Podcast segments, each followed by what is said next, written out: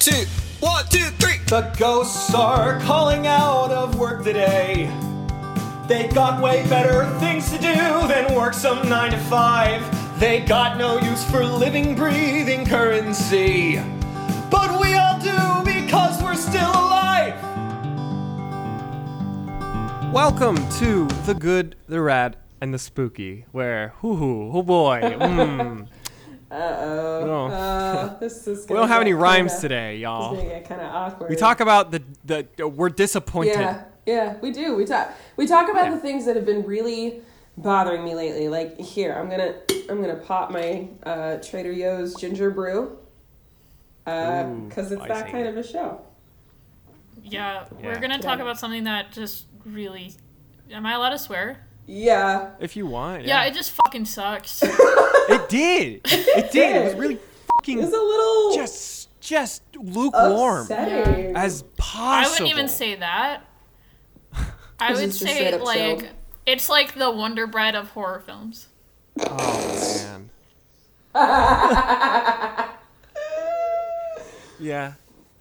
Uh, it's amazing. Well, I mean, maybe we should get a little bit more specific. Um, starting off first Ah, with yes. who's all in the room right now. Hi, I'm I'm Connor Wood. Hi. I've been on the show once or twice. Yeah, I've seen you here before. I'm Vale. I've also been here Yeah. once or twice. And I'm Em. I'm back to visit. By visit, our- you mean as our producer. as a producer. Yeah. I'm speaking in this one. Yeah.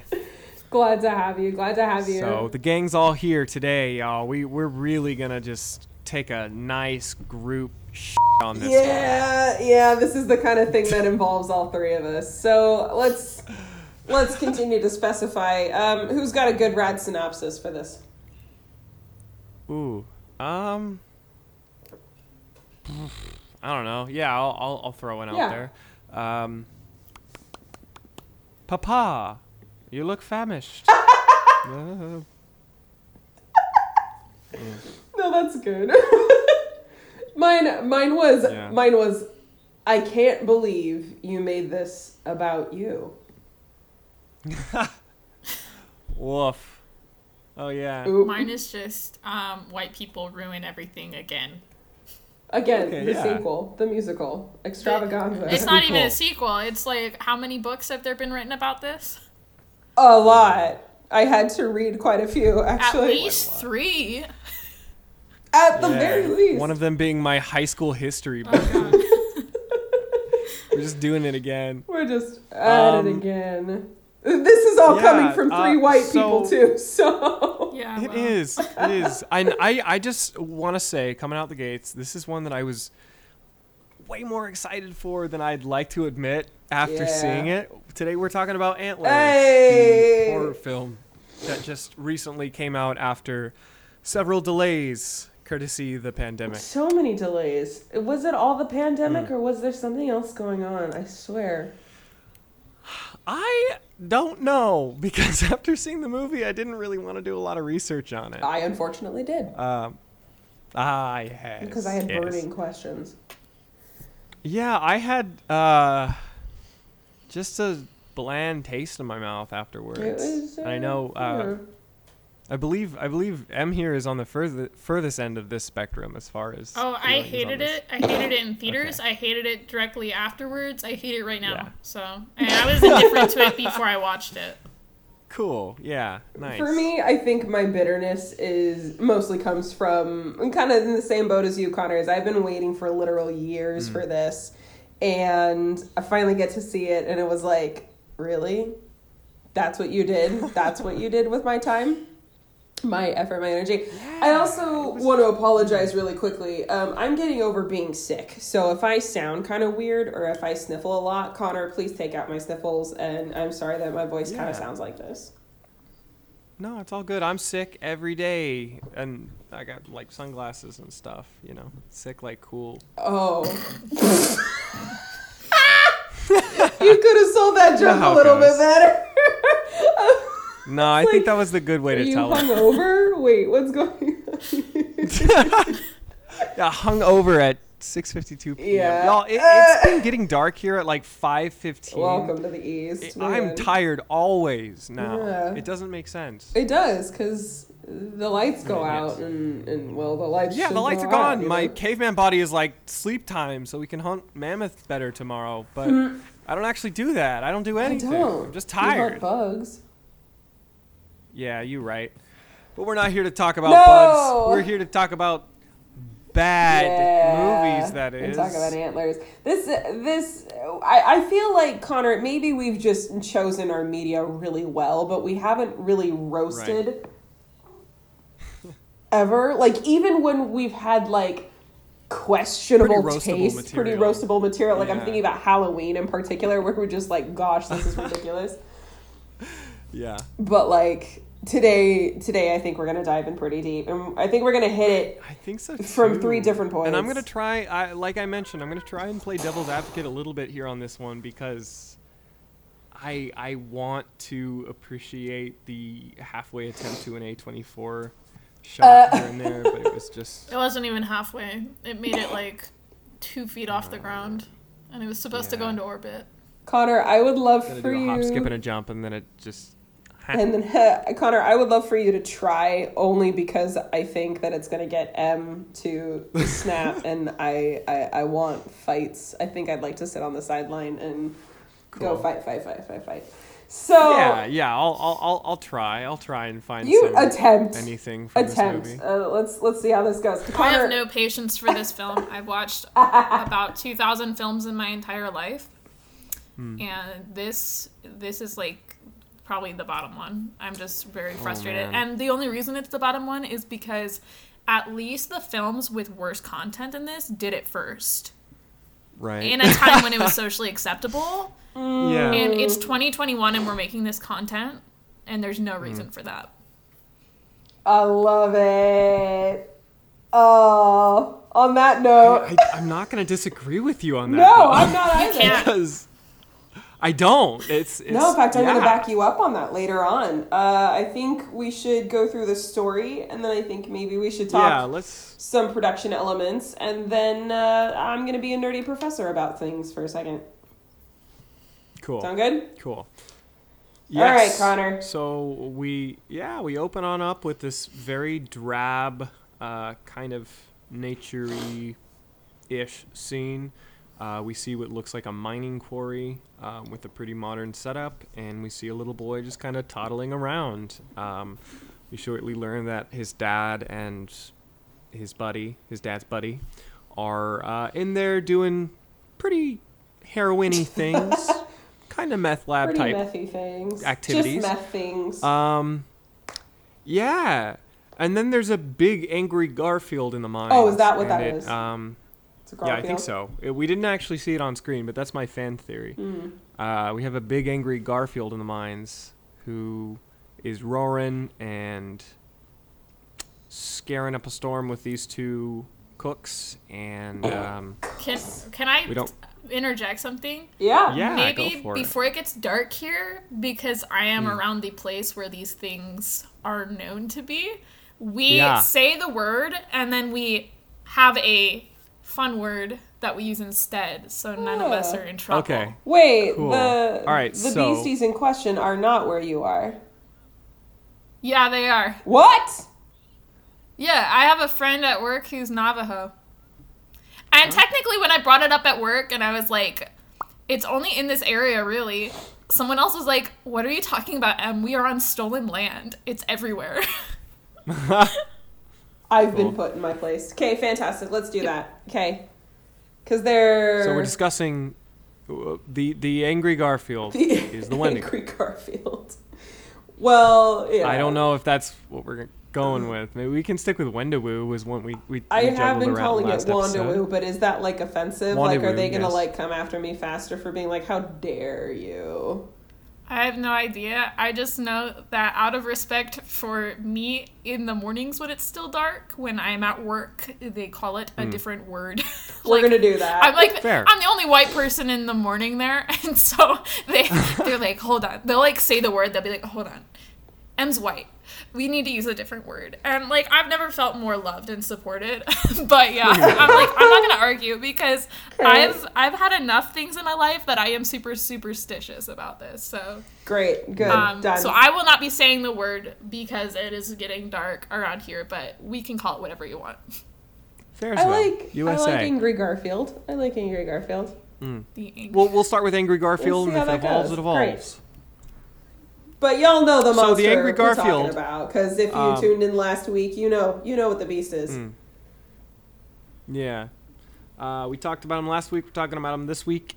Uh, the Angry Garfield. So we uh, have these two chefs cooking away in the mines, and there's all sorts of accessories hung up around the wall, different wards and totems.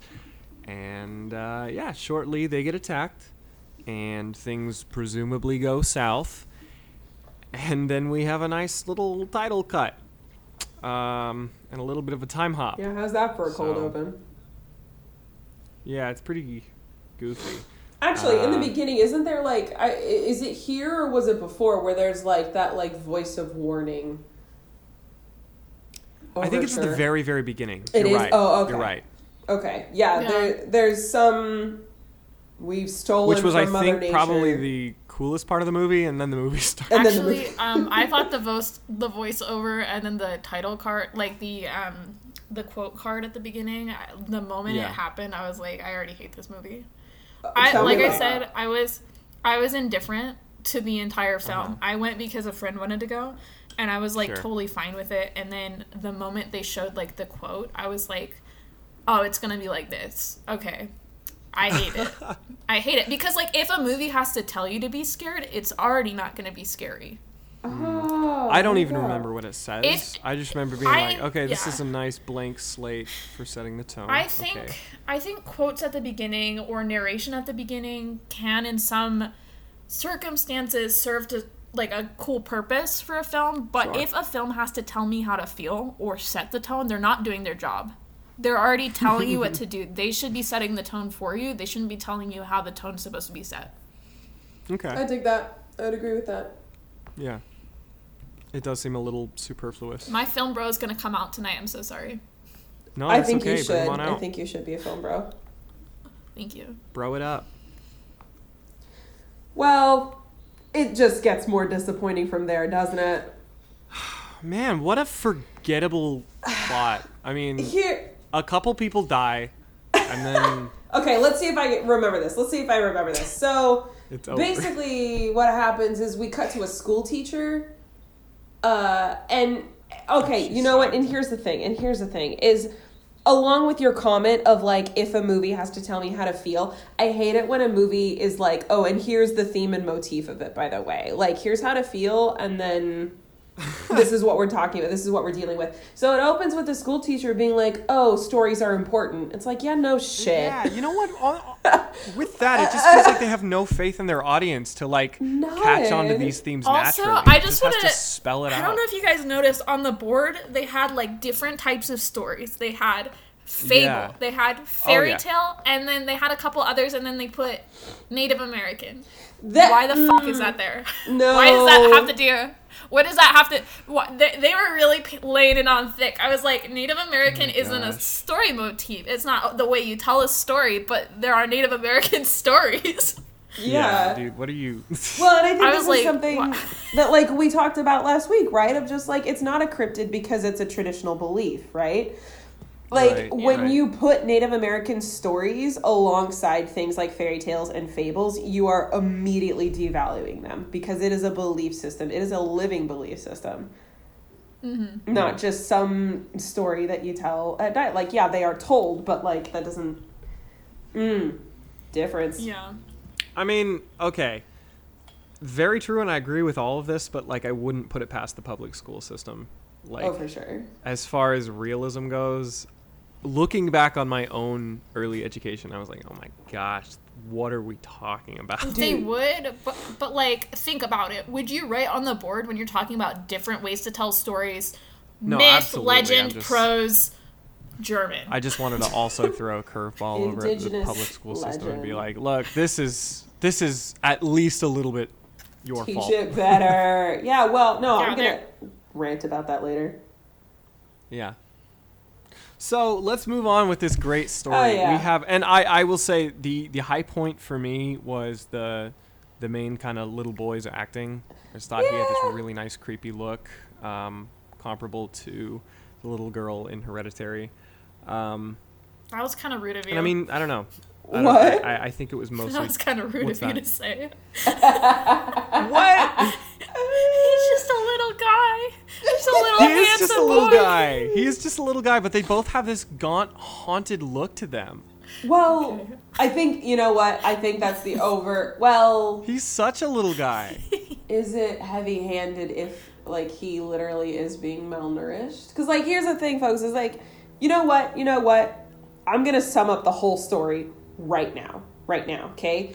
Little Great, kid, Great. I would love not to have to tread. little kid, brother, father, nasty Wendigo. I just said the thing.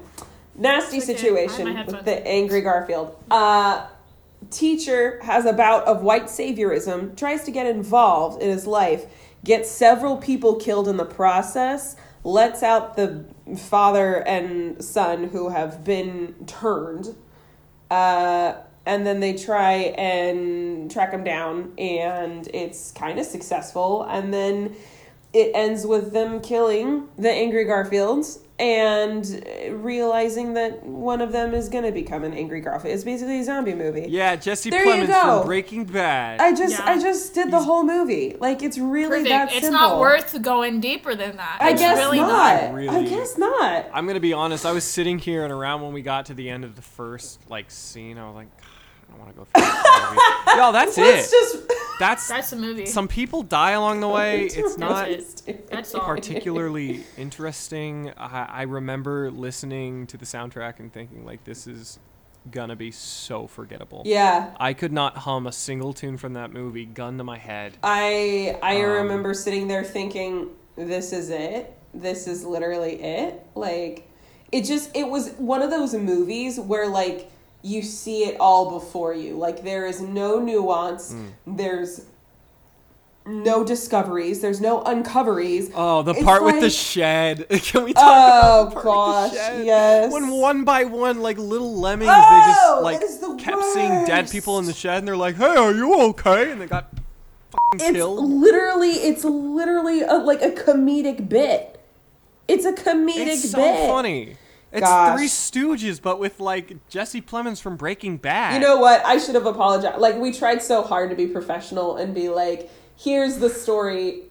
I'm so sorry. I'm No, so sorry." okay. I don't It's you know what? anyone. Is Here's what I'm gonna say. like, Here's what. I'm gonna say is if you want to get an idea of this story, go read The Quiet Boy because that's the short story that it was based off of, and it's really Hmm. fast. It's like three, four pages long, I think. Like it's a real fast short story. And it's actually really good. I actually really like The Quiet Boy, which is why I was so excited for this movie. And then I saw it and I was like, You did nothing! You did nothing with this movie! You had so much at your hands and you did nothing. So I think we should just proceed to the roasting the shit out of uh, Yeah. Sure. Production it elements, in- specific scenes. yeah. Let's go. I thought it was really interesting that you uh, attributed um, the teacher with white saviorism because I can absolutely see that. But what I was more disgusted with than that was the fact that they decided to bring trauma into this and make that Yes. connected. She was like, I know exactly what he's going through. His dad turned into a cannibal whose face falls off. You don't Okay, know what that's Maybe like. your your family I have maybe your family's built different. I don't know. But from the flashback sequences, it looked like you just hid under the stairs because your dad beat you. That's not the same as trying to kill raccoons in the woods her to bring was back to your disgusting. dad, Her your dad dad, was a yucko. who's a cannibal now, and locking him and having to sit there every night listening to his little brother try to lure him into the room. That's not the same thing. That's not the same thing. It's and then they same yeah, the audacity to bring their trauma into it. I was like, stop! It's not about you. This is 2021. How many movies do we have to make about like generational trauma or whatever? Like, Yeah, it's, uh, yeah. who cares? Who cares? That that was the tone that we kind of left with the movie theater. So we were just kind of sitting there like, okay, so that was a little unremarkable. How do we feel about it? We're all trying to sit there and parse this out. It's me, Els, Connor, and Sarah, and we're all trying to figure this out, and we eventually land. The company cushioned the blow for me. Oh, I, for it was sure. good company. I was happy to see it with you guys. but but- boy, howdy. The movie was like the least good part of the Well, it's like we all left, and that's when I think reality set in. Because, like, even as like you guys were walking out my door, you were like, "Bye," like, oh, "Thanks for the evening." You guys were Uh-huh. Yeah, I walking out of my door, and we all kind of went, "Wait a second. They compared they compared the Wandawoos to generational trauma in Hmm. not a great way. Now let's be clear, like we're not we're not here to like trash on anyone's trauma. Like if you've had nasty experiences, you have, and I'm so sorry. But you can't play the pain game, and you can't play the pain game with someone whose dad and brother literally turn into monsters. Like It's, oh like, not even- mon- it's, like like- like fantastical beasts. entire people eater. It's like she Like, made it all about her. It's like She it's not did. about you, bestie. It's not about you. It's about right now this little boy and her Andrew Yeah. Garfield father.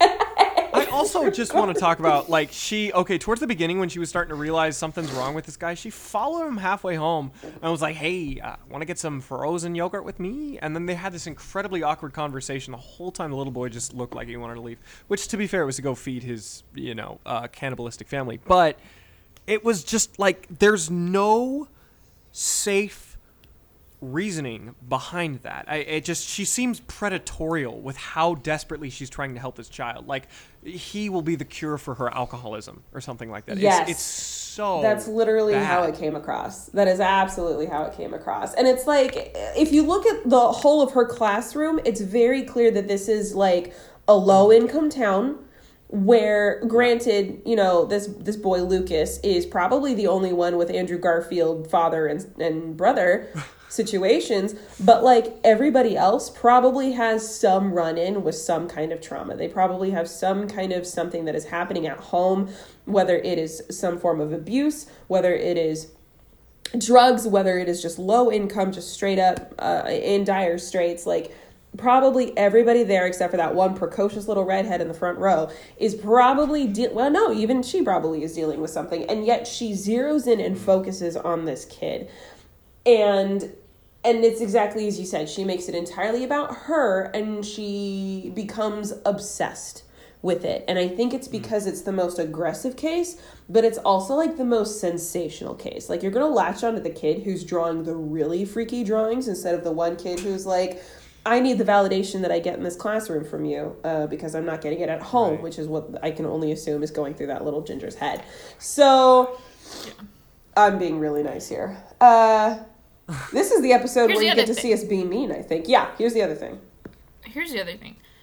She kept invalidating her brother, who was a, a cop in this. He was a cop, um, and he also Cops. was from that abusive home, and he she was living with him, There's oh, and there's that very simple line that he says that just never gets addressed. Yeah. And she's like talking about like you don't understand what I went through and he's like I lived in the same house This, and you left and I was You waiting for you to come back. to me. Yeah. And so she's so obsessed with this kid who has nothing to do with her and is nothing like her that she can't even relate to her own brother who Mm. has gone through the exact same thing. or maybe worse, Possibly worse. worse. which he kind of alludes to. Yeah. It, yeah, no, it's it. Oh my gosh, it's it's bonkers It's how out of touch the the high roading in this film feels. It's uh Uh, I wish we could be more organized about this, but you really are just being invited to our roast session. This is exactly what it would sound like if we're all just sitting around and oh, listen, look, I got my drink, I got my drink, I'm here to roast. Why Ah, was yes. she You got my necessary to the small film? Why was she necessary to the film? Tell me. not at So- all, not at all. Okay. And I don't remember her from any of the trailers. And I kind of wish it would have just stayed that They way. were just like, oh, we need a central to the plot here. Book. It, she she's central to the storyline because it's like the story. It like when it's a short story, you really do have to zero in on one person, right? Because you are telling their one story because you have to go super fast. You don't have a lot of time to be nuanced. And granted, Sure. the short story in part is so successful because it's told not in first person point of view, but it does follow her predominantly as she's perceiving things, and that's a that's a great way to tell a story. Is like, hey, I am perceiving this thing that I, especially I don't understand, especially when somebody is coming into contact with a cosmic horror. But the thing is, is the it doesn't translate very well to a movie and so you get a hyper focus almost a self-centeredness on this one woman hmm. and it's coming across as extremely unethical like i need to check with other people like i'm gonna shoot i'm gonna i'm gonna text someone and let you guys know because I, I have a friend who's in educational psychology who works at a school and she could absolutely tell us if what this school teacher is doing is actually okay because I have a feeling that it's not. Like I know that a lot of teachers when they see their kids are having a hard time, I know that they're going to want to get involved as much as they can, but I do think it violates some kind of boundaries and absolutely it it violates a work In social this case, hundred percent. boundary Yeah. where you have a kid and a teacher and that is an extreme power dynamic an extreme power dynamic that you cannot mess with. Mm-hmm. And like by the end of the movie she's like oh i'm gonna adopt him. He's mine now. And her brother is like can you love something that's going to like kill you or hate you or hurt you? Something like that. Like can you can you love something when you know how it's gonna turn out in the end? And it's like that is so bleak and you're saying that like out of, out of out of all the other contexts you're saying that about an adopted kid what the fuck But really, that was That's actually bad. just foreshadowing for him, right? i mean sure like like spoiler Yeah, alert he's gonna yeah, turn into andrew like, garfield but like it really is He does the whole uh, thing they make fun of in a "Oh Hello" at the end, where he coughs into the napkin and then opens it up right at the camera. and it's got, consumption like, cough? the consumption cost black- and we're like, oh, he's got a case of the Garfields. he's got a case of oh, the no. Garfield. Oh, I was like, okay, everybody, are we in the 1800s watching a play on Listen. the West End? Is that what's happening? Because you literally. Everybody, get ready for Jesse Plemons coming back in Antlers Two, back in Electric action, Boogaloo. back in the habit. electric consumption Electric.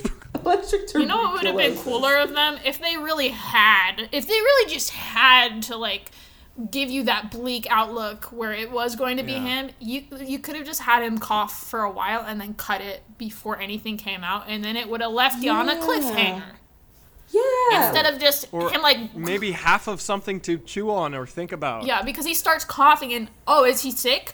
Oh my gosh, is he gonna become Andrew Garfield? We don't know. Well, and that's would've been and, uh, that's a very successful horror tactic, I think, is when like, and I can see that. I can absolutely see the cutoff because it's this what is going to happen next, and it's that like missing. Like what I love about horror so much is that sometimes they give you like when you miss the step kind of feeling of just like whoa, where am I going? And they completely disorient you, especially right at the last Yeah, second. yeah. It can be really fantastic. Subverting expectations. But you know is a great exactly what's going to happen. You know exactly how this is going to turn out, and and it, I don't mind grimdarks. Grimdarks Mm-hmm. can be done very well. You have to ask yourself: Is this the story that you want to be grimdark about? Do you Is, want is to that what be? you is that what you call it? Is you call it a grimdark? That's what they are called. That's the trope. Yeah, where like Oh, everything is shite and it's never going to get better. Interesting. Okay. Um, from my from la my the end road? of the the from from my my neighborhood of film, it's called hopeless cinema Oh, sure. There you go. instead of a grimdark. But that's interesting.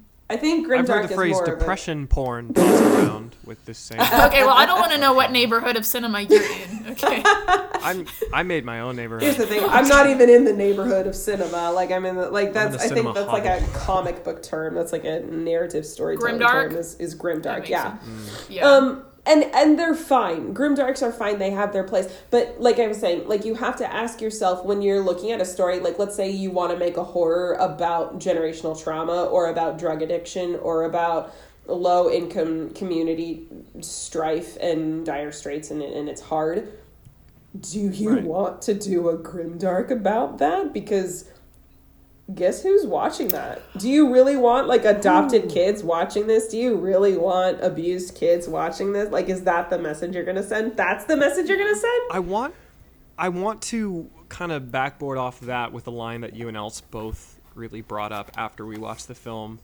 Um, when the little brother is going full on Andrew Garfield because the papa has departed. Oh, this Uh, lot. Yeah, yeah. And uh, the our, our lead little boy is like, we gotta save him, we gotta help him, we just gotta give him some soup, he'll be fine.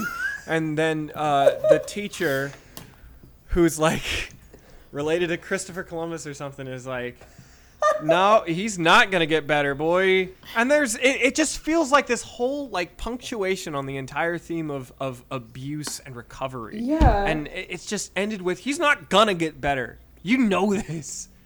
Let's kill him. And then they did. Yeah, no, it's Um, it's a harrowing line. Yeah. Yeah. So um about the the grimdark or hopeless cinema or whatever. Yeah. I think that's an interesting point, but I think what's more important is my rule for good hopeless cinema because I am a slut for hopeless cinema. I love Atonement. It's one of my favorite movies. It is hopeless cinema to the extreme. Here's the thing. It's not good and it's not worth doing unless you give us a reason to hope. Uh, And the thing about taste of the thing about this, the thing that makes hopeless cinema bad, like in this case, is I don't care if you're giving me hopeless cinema about any of the situations Vale named. That's fine. Give it to me.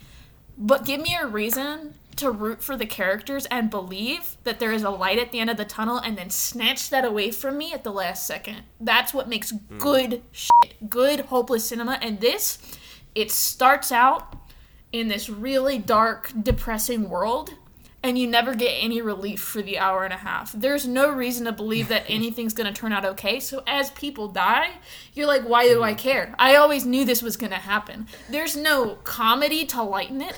There's not even a moment where the characters are like, we'll get through this, we'll push through this, and life will be get better. There's no, oh, when I'm older, I want to be an astronaut. That would have been cute if the kid said that. I assume. There's nothing. There, When I'm older, I want to be a vegan. you're dealing. You start. you start with the the two guys making meth in a lab. Yeah. Their kid is outside. Classic. That's depressing. That's already a dark place to Big be. time. They got Then- these shitty pickup trucks and they're just cooking meth. Yeah, and then you have like a, a blue screen over the entire thing. So it's already dark and Oh, depressing. You're already It's pretty sad. Uggo. Yeah. You see the kid, he's depressed the entire time. Does that kid ever crack a smile? No. And he goes no. through the motions, and then you go to the teacher, and she's struggling with alcoholism, and she's talking about her abuse. And it, the whole thing is so heavy that by the end, you don't even have time to be scared of the monster. It's not even scary at the end. You're like, oh, I knew this was Yeah. coming. I, I can see that. Like death for these guys wouldn't be the. Death, it was a relief for them because there was no escape. was. There was no escape They live escape. in this horrible little town and they have nothing going on. It- Yeah. It's not. Mm. if you want to see hopeless cinema about similar topics that is much better presented, watch the Florida Project. It talks Yeah. about like lots of stuff that this movie covered. It's not a horror per se. It's more a horror Sure. to the people who actually live through that kind of stuff. Right. Right. But like they Mayhaps a better film. Oh yeah, and it it is hopeless cinema. It is devastating, and yet they cover all the same issues pretty much in this one, and it's a good film. Hmm. wow. It's shocking. possible to do. You just got to do it right. Well, and and I think for me, what's disappointing is that it was a it was a memo produced. It wasn't memo directed. Um, but Guillermo del Toro is one of my all time favorites, and we know that he can handle both hopelessness and monsters because we saw that in Pan's Labyrinth. That's like Crimson Peak. I love Crimson Peak so much because partly in because of the way that it ends because Edith is left a widow. But nonetheless, like after she's had the scarring experience, there is a, a sense of continuance. And even though it is a tragedy, nonetheless, we learned things from it. Also, we saw beautiful costumes. There's none of that in Antlers.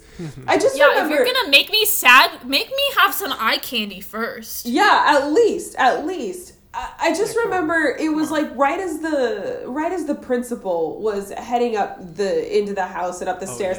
I turned to Else and I was like, "She go get eaten," and Else like oh, maybe a little bit too loudly was like, "Oh, you think?" no. no, what? There's only one way that this could possibly turn out. And I think like that's the fun of horror is that like you kind of know what's gonna happen to the person. Oh, was that Adelaide? Oh, that's nice. That's nice in this moment of roast. to Just a nice some- little break from the antlers talk. Anyways, um, speaking of antlers, I think that's the next thing that I want to talk about. Um, why do you think it was even named antlers?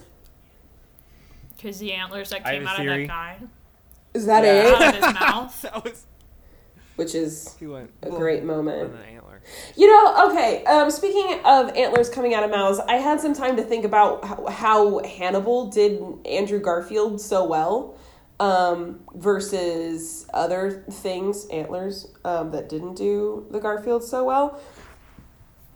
And I realized that it was because um, it was. Oh, never mind. I think I totally lost that train of thought.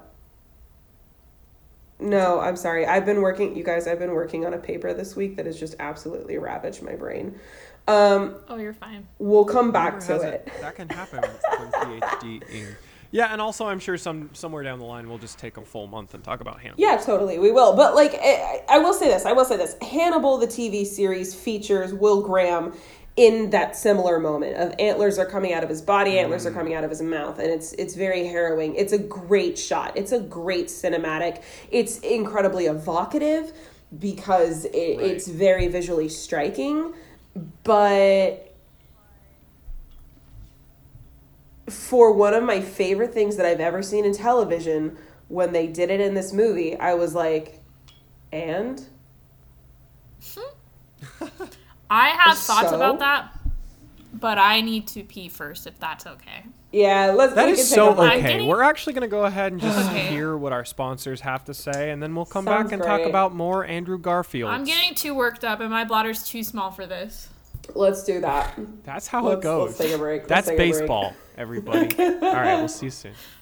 One, two, three. The good, the rad, the spooky junior, the ghosts are unemployed. Hi, guys, ghouls, and other fools. It's your old buddy, old Uncle Connor, here to talk about some stuff. Uh, you guys know Pokemon, the little uh, fun little bubbly boyos. Well, today, November 19th, they just released a new one. Wow, it's a remake of one that came out in 2007. But I'm not here to talk about the little goo goo gaga badoofs and squavets. No, I'm here to talk about a game that belongs on this here podcast. I'm here to talk about Shin Megami Tensei 5. That might be a little mouthful for those of you not familiar with the Shin Megami Tensei series. It is a Japanese role playing game series that's been going on since the days of NES. There are several offshoots. Most popular uh, among them is the Persona series. It is an incredible game. It's very, very dark. Um, the Shin Megami Tensei series is pretty universal in that the setting will always take place in a post apocalyptic Tokyo. And you really just kind of get to explore that. But it's not your typical kind of, um, you know, zombies or nuclear whatever end of the world. It is a lot more angels and demons, and it adopts a lot of different um, characters and demons and and uh, creatures you encounter and can have fight on your team from various mythologies, folklores, and uh, legends throughout the world. This includes Greek mythology, uh, Hindu mythology, Japanese mythology, quite obviously, and a lot more. Uh, there, there's very prominent religious themes, and it kind of just meshes them all together in a really interesting way. Um, again, the game is very dark, but I have been just sinking my teeth into it whenever I've gotten a free moment since it's been out the last couple weeks, and I'm having a blast with it. So if you are interested in the kind of Pokemon formula, you know, you you gather up a team and you go through this whole hoo ha. Uh, crazy story with turn-based combat. If that's your kind of thing, check out Shin Megami Tensei 5. It is out on Switch, and it is excellent. Okay, bye bye bye. Have fun with the the three idiots talking about a bad movie. Love you. Mwah. That All was a right, good tea so break. we've gone to the bathroom and we are ready calm to down continue a to. little bit. No. I don't know if calm is the right word for it. I just feel like I, I've I've recentered myself so I can more accurately articulate my feelings on this doggy doo doo pile lukewarm stinky uh oh movie. Yeah, I again, I'd like to apologize. This I feel like this episode might be a little bit across the board, perhaps a little bit more than uh, we usually do. But uh, Yeah, but I want to I want to to be fair for for the Tig Trats here. Um, we don't we don't normally make a point to like just shit all over things even That's when we true. could. But man, I just feel like I don't know. This is almost vigilante justice. yeah, Could you like? Could you name this episode "Antlers: The Diss Track"?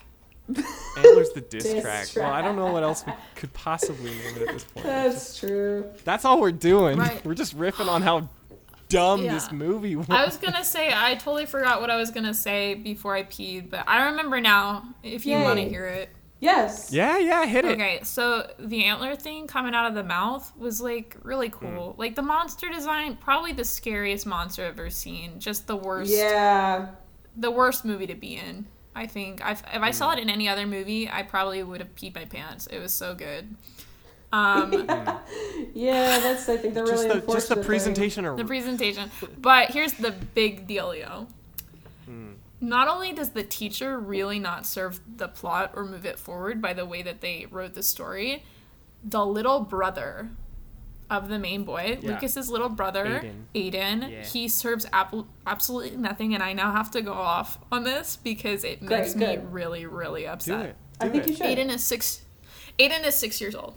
Seven, six or seven. It doesn't Six. matter. He is a kid. He's small years He's old. He is a small child. I personally am not um, afraid of horror that utilizes kids if done correctly.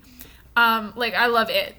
I love Mm. both it movies, chapter one and chapter two. Uh, Big fan myself. Big fan. Love love horror with children. However, this one it felt like the only purpose that Aiden served was to up the stakes that didn't need to be made any higher with how grim the movie already was. And I remember when I was at the cl- when we were watching the fight scene, the final battle between the teacher and the the you know I love thinking about it like that. It was it was so oh my god. Yeah, and the you know the anti Garfield, it was like it was actually like that scene was pretty dope. Like I watched it and I was like, mm. oh, that's actually pretty interesting. But then it mm. continued, and then you saw Aiden, his chest started to glow, just like his dad. And I remember sitting there, and I've never, I want to clarify, I've never walked out of a film. I've like stopped a film because I got bored before, like at home. Never Sure. walked out of a film. I remember sitting there next to eh, like everyone in theater, and I was just like, I don't want to see this. I absolutely mm. don't want to see this. This does not add to the plot at all. This is not. This does not do anything, and it's frankly disgusting. It's like exploitation of using a child character. Is how I felt about it, and I was. It wasn't- Yeah, I did not. yeah, it, The gore was awful for the father. The gore was Jeez. just disgusting. It was great. Then they started to show the antlers come out of the kid's mouth, and I literally I was getting ready to get up and leave because I did not want to see this mm. kid's face get torn apart. He was seven years old. Maybe like maybe that makes me like I know I have nephews that age. And so like maybe I'm mm. like a mom that way. Maybe that's like my mom side coming out, but I was like I do not want to see this 7-year-old turn into an anti Garfield. I don't Right. want to see that. I don't And yeah. that's fair. Like, I, mm. and here's the thing: I I understand coming from that grim dark perspective of like, and and this is and, and maybe this is also coming from someone who like has sat down like every partner, every partner I've ever had. I've been like, babe, we need to talk about what's gonna happen if during the zombie apocalypse I get bitten and you don't. And maybe I knew these are important conversations. they are. They are. I Yeah. need you to. I need you to tell me how you're gonna know that I'm that you're interacting with like mimic Vale and not real Vale. And two, I need to know what your Yeah, zombie word. apocalypse plan is because I fully expect you to shoot me. I fully expect you to Hmm. dispatch me before I have the chance to hurt you, our loved ones. What like I fully expect that to happen. And so Yeah, if your SO doesn't have a zombie apocalypse plan or, Dump or 'em. fallback like we're talking about, They're yeah, dead Dump weight. them, red They're flag. dead weight. Super duper red flag. Leave 'em behind. Dead We weight. can't- Not worth it. They will not survive the winter. they will not survive the winter. So and coming from coming from that kind of like utilitarian perspective and coming from someone who does not mind a grim dark, if you're gonna kill a monster having kid, if you're gonna that sounds so gross to say, but like if you're gonna kill a kid, you better treat that moment with so much respect. Like, if you're gonna do something that dark, you need to know the weight of that moment. And the unfortunate thing is, the weight that they gave that moment was little kids in abused families are fucked for the rest of their life. And quite frankly, that is like, that is so undignified. Like, I can't believe undignified is the only word that I'm coming up with, but like, how dare you? No, like, that's, yeah, that's what it makes ab- me feel. It's just like, how dare you? Absolutely. Yeah, sitting in the theater, I was just like, this is disgusting to me.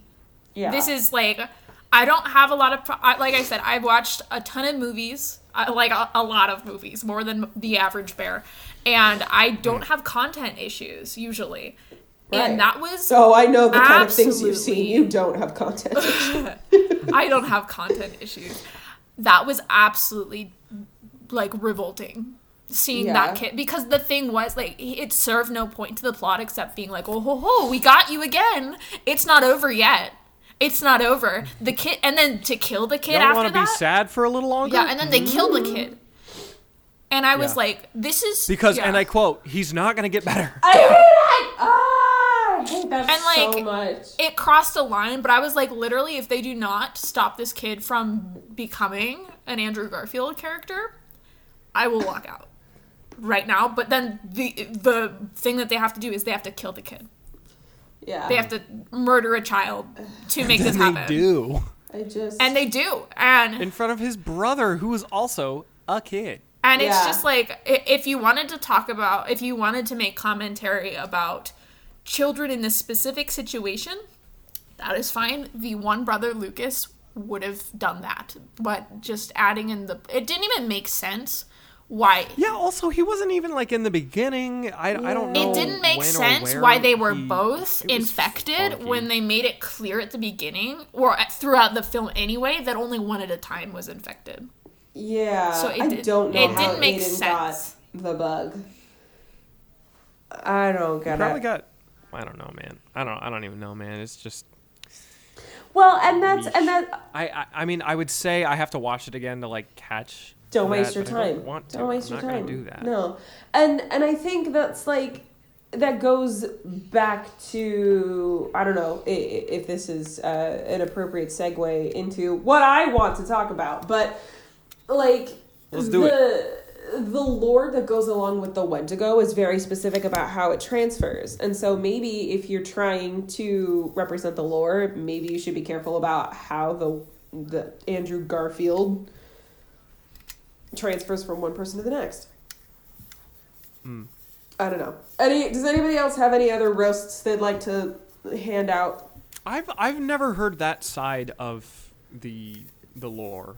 Uh, in the sense that there can be only one. This feels like uh No, I've always like been told that George it was a spirit edit. that would come after people who, like, either lost souls, right?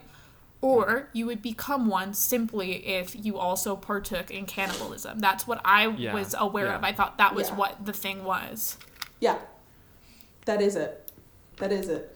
Like Hmm. there And are the rest of it's there dumb. even yeah exactly like like there's no point to it because the father and son weren't they only became cannibalistic once they had like gone ghost gone Andrew Garfield Yeah, gone they Garfield. they should have just been killed at the a mi- beginning. Is what should have happened. they just got like it's like zombie rules for them. Yeah. They just got like a little bit hurt by Andrew and and then they just like had it. and then yeah, the and that's thing the too is, reasoning like, for the brother at the end.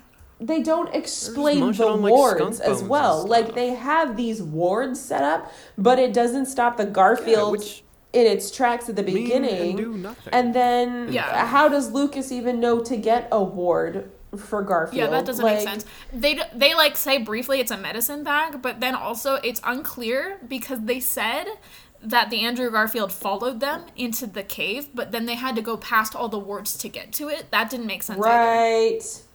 Yeah.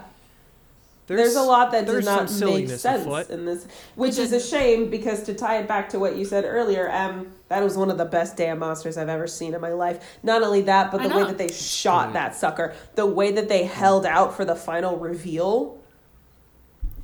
Beautiful. I Like, hate that was it was literally throwing up. fantastic. Fearing your monster until It's- I was literally throwing up in seat, like in my seat. I was like, "That's disgusting. I love it."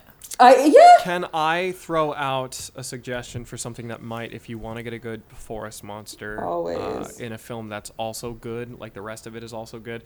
Uh, the Ritual on Netflix is a really nice kind of um, often overlooked film. I know it's a Netflix original, which is super weird to be shilling here. Netflix Um, but it's a European-made film um, for buddies going to hike in the woods, and the monster looks dang good, and the movie itself is dang good. I think Em is disagreeing. I um I hate the monster design in that. Uh, really? I thought it was so unique. It's unique for sure in a bad way. Yeah. Okay, all right. right. Well, let me paint you a word picture. for- no, no. Let me tell you why I hate it. During the monster reveal, right? Uh huh. It's when they pick up a guy with its human Yeah. hands, which are coming out of its Yeah. face, oh. and Yeah. he simply plucks him and puts him on a tree like he's hanging a photo on his wall. And I was like, Or like he's an impaling a human. he doesn't being. go ding. He goes boink. Let me just. It's the nonchalance of it oh, that makes it so Interior cool." decorating. What's the point? Why is he hanging people in trees, Connor? Why is, why is he doing that? He's killing people. It's ritualistic sacrifice. Is it? Because it seems like Yes, because forest. because that He's reminding everyone these that his monster rules. has a whole tribe of witches performing ritualistic sacrifices, and he And so he still goes out into the forest and he someti- I don't gallops out there and he's like, I'm gonna hang people in trees I'm for the fun of it. on the reasoning because I don't understand the lore, but I do know he is one of like Loki's children canonically. What are we doing? This is an antlers. I episode. can't wait to watch the Um, ritual. Anyway, that's I a movie I cannot enjoyed. I'm wait. sure we, we'll probably circle back to this one because I feel like there's a lot to. the discuss. ritual, I will say, was better than Antlers, but that's not hard. Oh well, oh well, yes, incredibly low bar to uh, to surpass. That's like but no, saying I, I enjoyed Foucault that is bar is- The bar's not on the floor.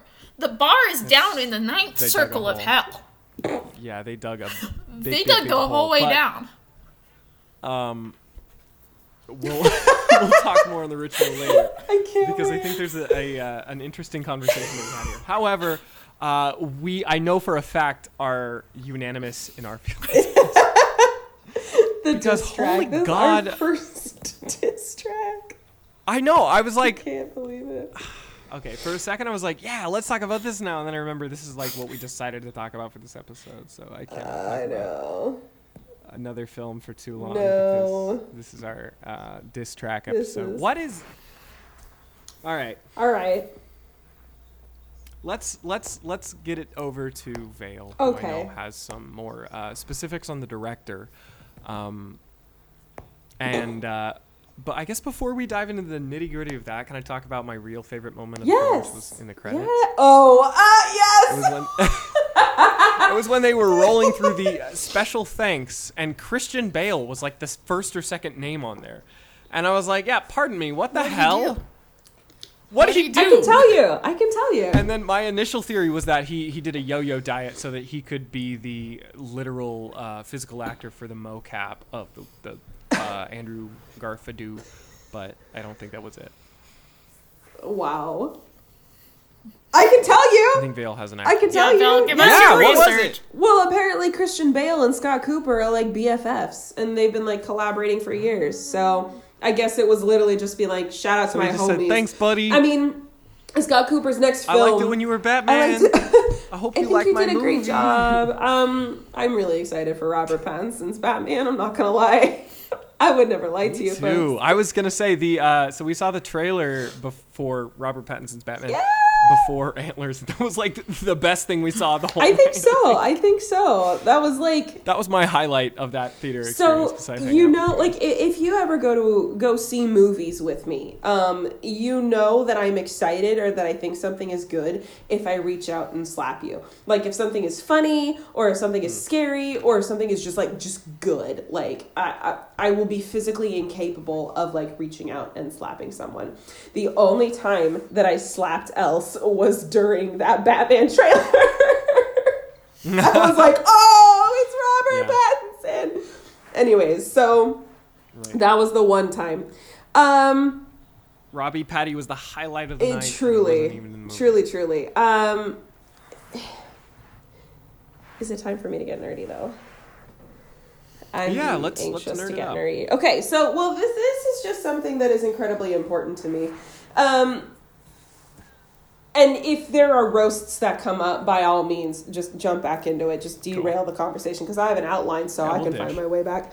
Um, Right, right. but it's important to me because one of the things that I'm working on right now, and this is something that I mentioned in the last episode, was decolonizing history. I'm sorry, we're getting into the nerdy portion of things. Um, but it's okay. It's going to come with a bunch of rants, it's going to come with a bunch of roasting.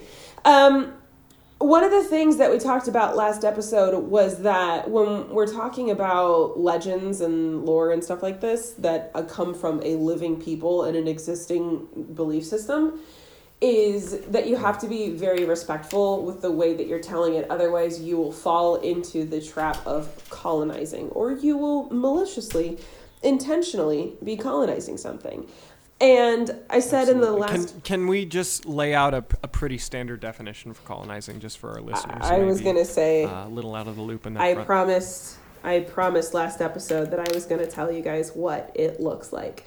So colonization, very simply, I mean think think about it. Think about the colonizers that have existed in history, right? Let's let's just start let's not uh, let me come up with somebody, uh, somebody fake, so that we don't, you know, besmirch history. Let's say the Puritan pilgrims that came from England. Ah, okay. Hypothetically, sure. 1600s. Hypothetically, sure. Let's just say that from England there came a bunch of white people. Um, Uh, colonizing is whenever you come into something, you invade it, and you take over it, like you commandeer it. That's like about as simple as I can get. That's about as, as simplistic of a definition as I can get, and I'm gonna highlight that. I'm gonna highlight in practice because I, I think it's easier to see in practice. And Antlers is, quite frankly, a fantastic demonstration of what colonizing looks like. Um, number one thing, so this is the fastest way to tell if something has been colonized is whether or not the topic has been decentered from its origins or not. And what I mean by that is the Wendigo is centered in First Nations and Native American lore in what I well, I thought it was up in the northeast, but apparently Em it's all the way down by you. Actually, there's two. Almost every Native American culture has a different version of the story. So, um, the Wendiwoohoo is from the north where I'm from, Yeah. northeast. Uh-huh. Where I where I'm from, the things from the ranch, the Yeah. Navajo tradition is the I will say it one time because it started outside skinwalkers. yeah. So it's interesting. All the like almost all Native Americans have the same stories. They're just you know they're packaged slightly. differently. Right. And I think I'm sure they're different if I like researched it, but I haven't done the research. Well, we'll get there. We'll get there. Um, and uh, but but yes, Uh, yes. I'm gonna go back to my outline. Point is, is yes. Um, this movie takes place in Portland, Oregon, or not Portland, just somewhere in Oregon, right?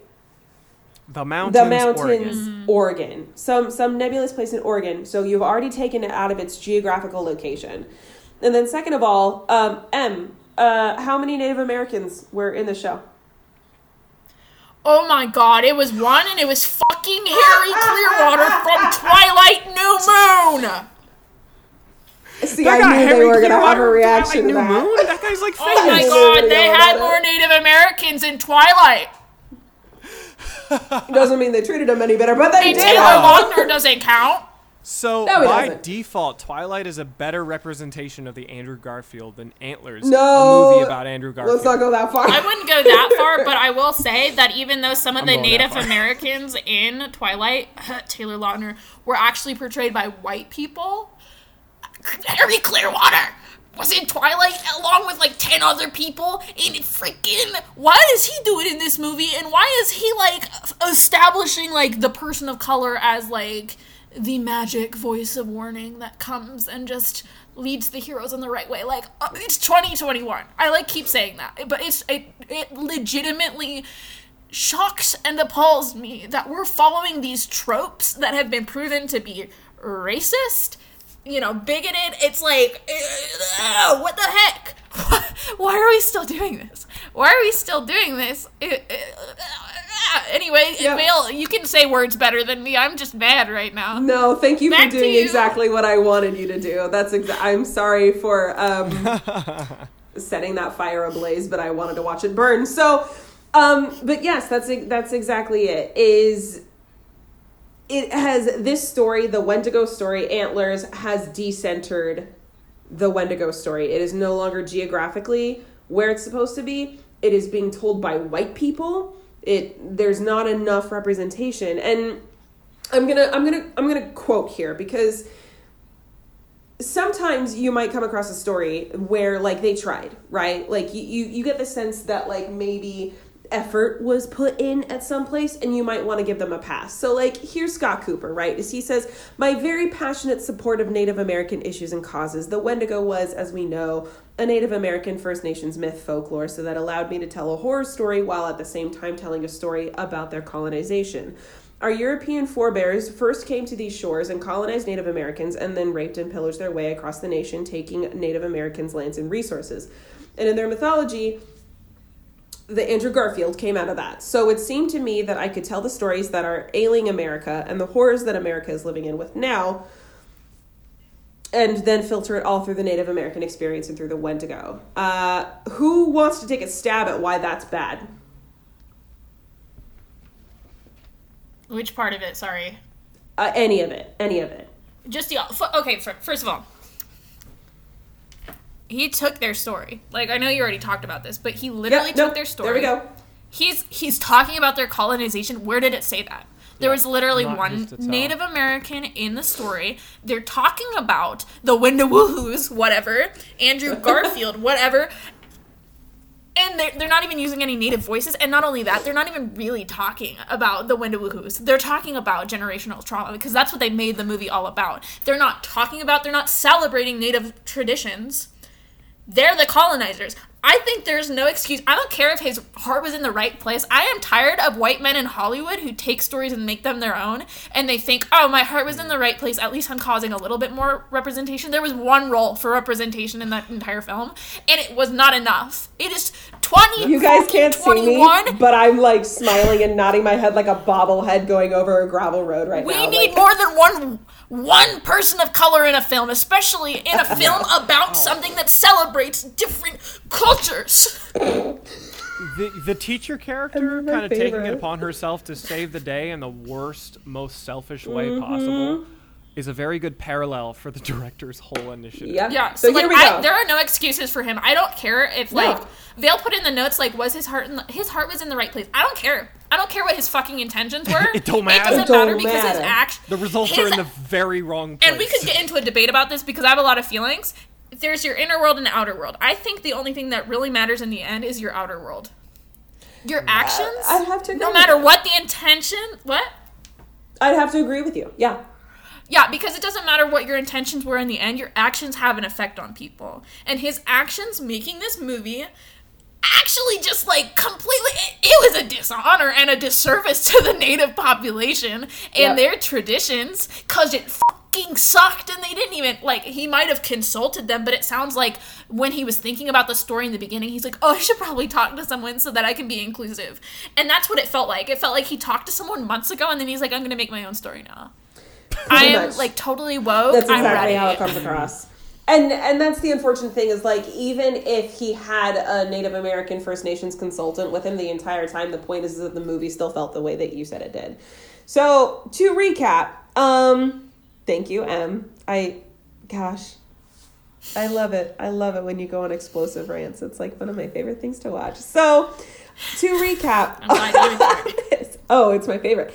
Um, so dismantling this whole paragraph, right, is because on the first onset, I know like I I used to be in this position where like I would have heard that and I would have wanted to forgive. First thing, folks, did the Wendigo really come from describing the trauma of colonizers? It did not. It did not. The earliest written account of Wendigo lore was um, from a Jesuit missionary, um, but these beliefs were being told way before that. And so in in that one instance, he has just reinserted himself into a story where he had no belonging in. Um, you might think like it's progressive to say, oh yes, we cause trauma. Like if we all sitting around as white people are like, oh mea culpa, mea culpa, my bad. Um, shouldn't have done that. Shouldn't have colonized. It's like, yeah, you can't. It, you got to really think hard about the story that you're trying to tell here because it, you might think it's progressive to say, oh, I'm going to tell a story about, ah, oh, yes, I caused trauma because you did, but it's not progressive in that what you inadvertently or advertently are saying is this story is now about me because it's not and it never will be because even if the Andrew Garfield lore came from trauma like even if it was a representation of colonized trauma it's still going to be about them because it's their trauma and so when you put yourself of just like, oh, look at me, like I caused this trauma, you are taking their story away from them. It is not your story to tell. It is not your story to tell. So they did reach out to the Ojibwe tribe for the warning voice in the beginning. Eh, the Ojibwe tribe may have okayed that. And and quite frankly, like if they say, like here's my personal opinion. Here's my personal opinion if First Nations and Native Americans were to come forth and say, I'm okay with this movie, then I feel like I'd have to shut up because what do I know? Like, like again, this is not my story to tell. I might have my feelings about how Antlers works as a movie, um, and these are my feelings about how Antlers works as a retelling of this story. But ultimately, the final opinion and the opinion that should matter and should be given the most heed to is the people they took the story from. So you might make this comment of like, oh, you know, Scott Cooper's like, oh, it's all about colonizers. But you failed to incorporate the voices of the colonized, so you recolonized this. Just perpetuate. You really are just perpetuating this. So that's that's what like colonization essentially looks like. Is again like you decenter the story, you take the story away from where it it originally belonged, and then you insert yourself into that narrative and you say, "Well, I'm the important thing here." Even if you think you're calling attention to the crimes that you or your ilk have caused, you are still inserting yourself in the narrative by making it that forefront. And it's funny. It, it it's it's bitterly funny to me that we've been going off about how the school teacher has inserted herself into lucas's trauma because that's literally what cooper has done it is literally what cooper has done to the wendigo tradition and and that folklore so yeah that's again i will say you know I would love to reach out and talk to First Nations and Native American people and ask them what they thought about antlers, but there are several things that you can't get away from. And it's the first, this story has been colonized. And two, there was not nearly enough representation in that film. And those two things alone, it's bad. And and just like you said, just like you said, um, the way that they use the one person that they had. I will I will say this. It's it's um it's a very specific trope that is also used a lot in literature analysis and it's used a lot in theater um, studies in performance studies um, the the trope is called the magical negro um, which every time i say it it makes me sad every time i have to say something like minstrelsy it, it makes me really sad um, because it is indicative of a period of history where we wronged in a most horrific way a group of people and how we mm. disenfranchised, we colonized, and we degraded people. We demeaned a person's role so much, we can condense it down into a trope. And now we are forcing someone to replay that trope. It's very bad. it's very bad. Um, here's the thing folks. In order to decolonize like it takes a lot of work. It takes a lot of research because you have to comb through sources. Colonizing history and colonizing stories means that like you have to go back to the original source before everything got filtered in. And that's another funny thing is that scott cooper literally said you filter it through the story of the wendigo. It's like bitch no. The story of the wendigo is the story of the andrew garfield it just it exists with and without you. So let's let's try to not be so self-aggrandized about it. Um, it takes a lot of work to recenter something and to put something back where it, goes. Um, and to that i say do it. I don't care. I don't care if it's tiring. I don't care if it's exhausting. I don't care. You put in that work. You put in the work because enough has been done enough has been done to bury it. Unbury it. Um and and the the sometimes frustrating thing is the fact that like i right now where i am working in performance studies might be trying very hard to contribute to the work of decolonizing things and i might inadvertently be stepping in colonizing. Um, and so you have to stay hyper aware and you have to stay hyper vigilant. And i'm so sorry if that's tiring get over it. Okay? Get over it. You can't um I think you said it very well when you said we can't like like at least have the decency to be bad in a different way. We're in the year of our Lord 2021. Stop. Stop. Running out of excuses. Stop doing Products this. of our times out there. and it's just and it's just really frustrating how someone could be like oh and i'm going to go get a consultant and i'm going to go do this and it's like you couldn't be bothered. You couldn't be bothered than to actually learn. It's like what did you even use that consultant for it doesn't show. Like i have dramaturged some shows like i will say this i have dramaturged some shows and then asked for my name to be removed from the production entirely because i did not want to be associated with it because i did not dramaturg that show. I was not used and the times that i tried to be useful i was ignored or my work wasn't accepted it wasn't taken it wasn't it just wasn't used. And so i said you know what? Take me off. Take me off the record this feels like they just took the consultant off the record. When you make something like this, when it's so clearly obvious to the rest of everybody how bad and damaging it is, what did you use the consultant for? Okay, there's my very nerdy response. Uh, sorry, I've got the sniffles, guys, but That's antlers, everybody. It's It was antlers. Clearly one that we. Yeah, Ooh. it's struggled with. It sucked. Yeah, it was bad o'clock. It's It not was- good. Man, oh man. Yeah, it really it really comes back to like this is what I will say to any of the creatives out there who you come across a story that you really click with and it may not be from your own heritage, that's fine. That's fine. What you have to do is you have to put in your research and then whatever you come up with, you have to show that it mattered to you because we can feel how much respect you have for something. It shows in everything that you do. It bleeds through everything that you do. So yeah, like what do I have to say about this? Like I, I I'm a white I'm a white person again. This isn't my story. Uh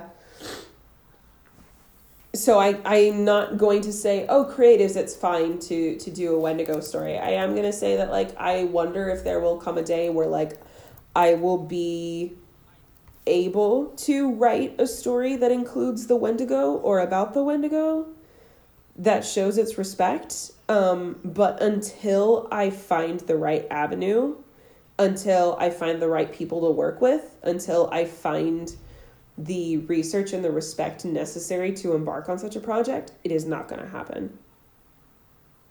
This just is what it is. Be aware. Be aware. I don't care if it's if you want to make a story that isn't yours, get people on board whose story it is. Exactly. And if you're in a position where you can, and, and this is the other thing too, is like, so Guillermo del Toro came to Scott Cooper and was like, You want to do a movie? And Scott was like, Sure, yeah. Um, I love the story of the Wendigo. You're immediately being put in this position where you could help so many people out. There's nothing wrong. There's nothing wrong with being the one in the writer's room or being the one that the producers go to. There's nothing inherently wrong with that you are now in a position of power, use it. Mm. Use it to amplify the voices that are around you because now you have the resources to do that. It is the year of our Lord 2021. You have the resources to do it. If you are not using your resources, I'm going to find you. You I'm going to find you. Yeah. And I'm going to get mad. We're pro vengeance on this podcast. Oh, we've already discussed this at, at our pee break and intermission is I'm very yeah. I am a vengeful spirit. When I come back uh, and I'm haunting people, it will be out of petty, petty revenge. Mm. Okay, well, there we go. Uh, There we go. that was the There's that fun the unfun, movie for yeah unfun rant. Sorry if it if it got really heated and intense there, but I no, just, I'm I'm I'm proud to say this is our most um, forward negative episode yet. But like we we need Sure. that kind of contrast. You know, it, it reminds us what's good. in, yeah, uh, in the world of horror. yeah. You're By reminding us what's bad in the world of horror. Gosh, I love Don't that. watch Um, it. It's not yeah. even like one time is even too much. It's yeah, yeah. Just watch something at least polarizing but interesting, like The Ritual. Watch The Ritual, Don't then come watch the argue with ritual.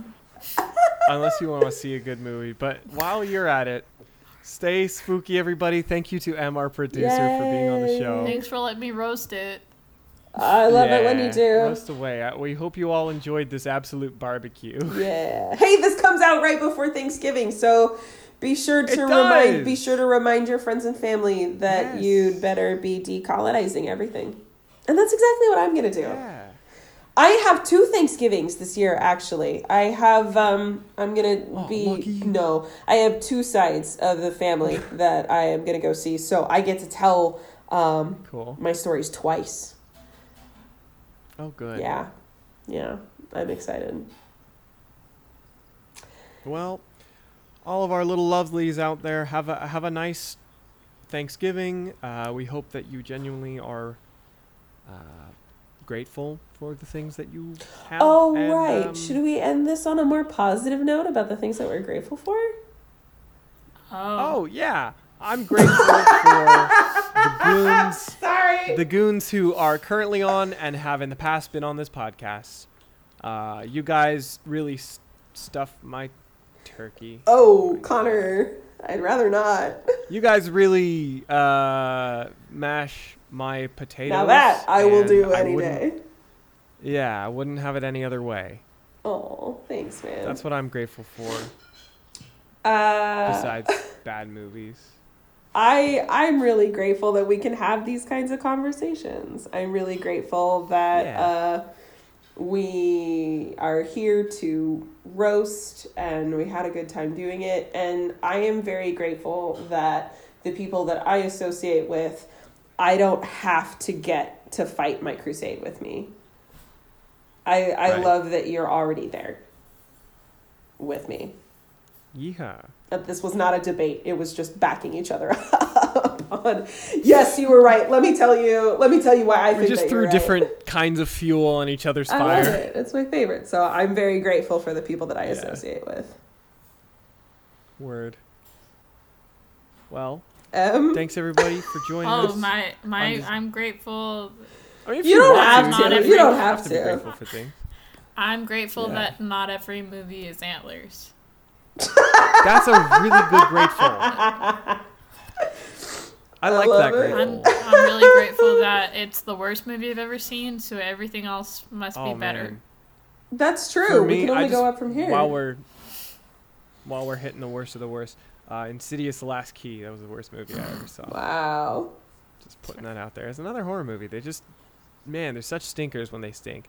Uh, anyway, guys, we made it. We made it through the, the Antlers episode. Watch it. out for your friends and family. Don't feed them skunk bones. Oh, and Oh, sure. I love you and stay spooky, okay? That's the thing we say at the end. Stay spooky. Stay decolonizing. The Good, the Rad, and the Spooky is a passion project by Connor Wood and Vale McComb. Now recently produced by M. Knowlton. You can find us on the Twitter at Good Rad Spooky Podcast. And you can also find us on Instagram at Good Rad Spooky Podcast. A very special thanks to Ned Wilcock for the logo.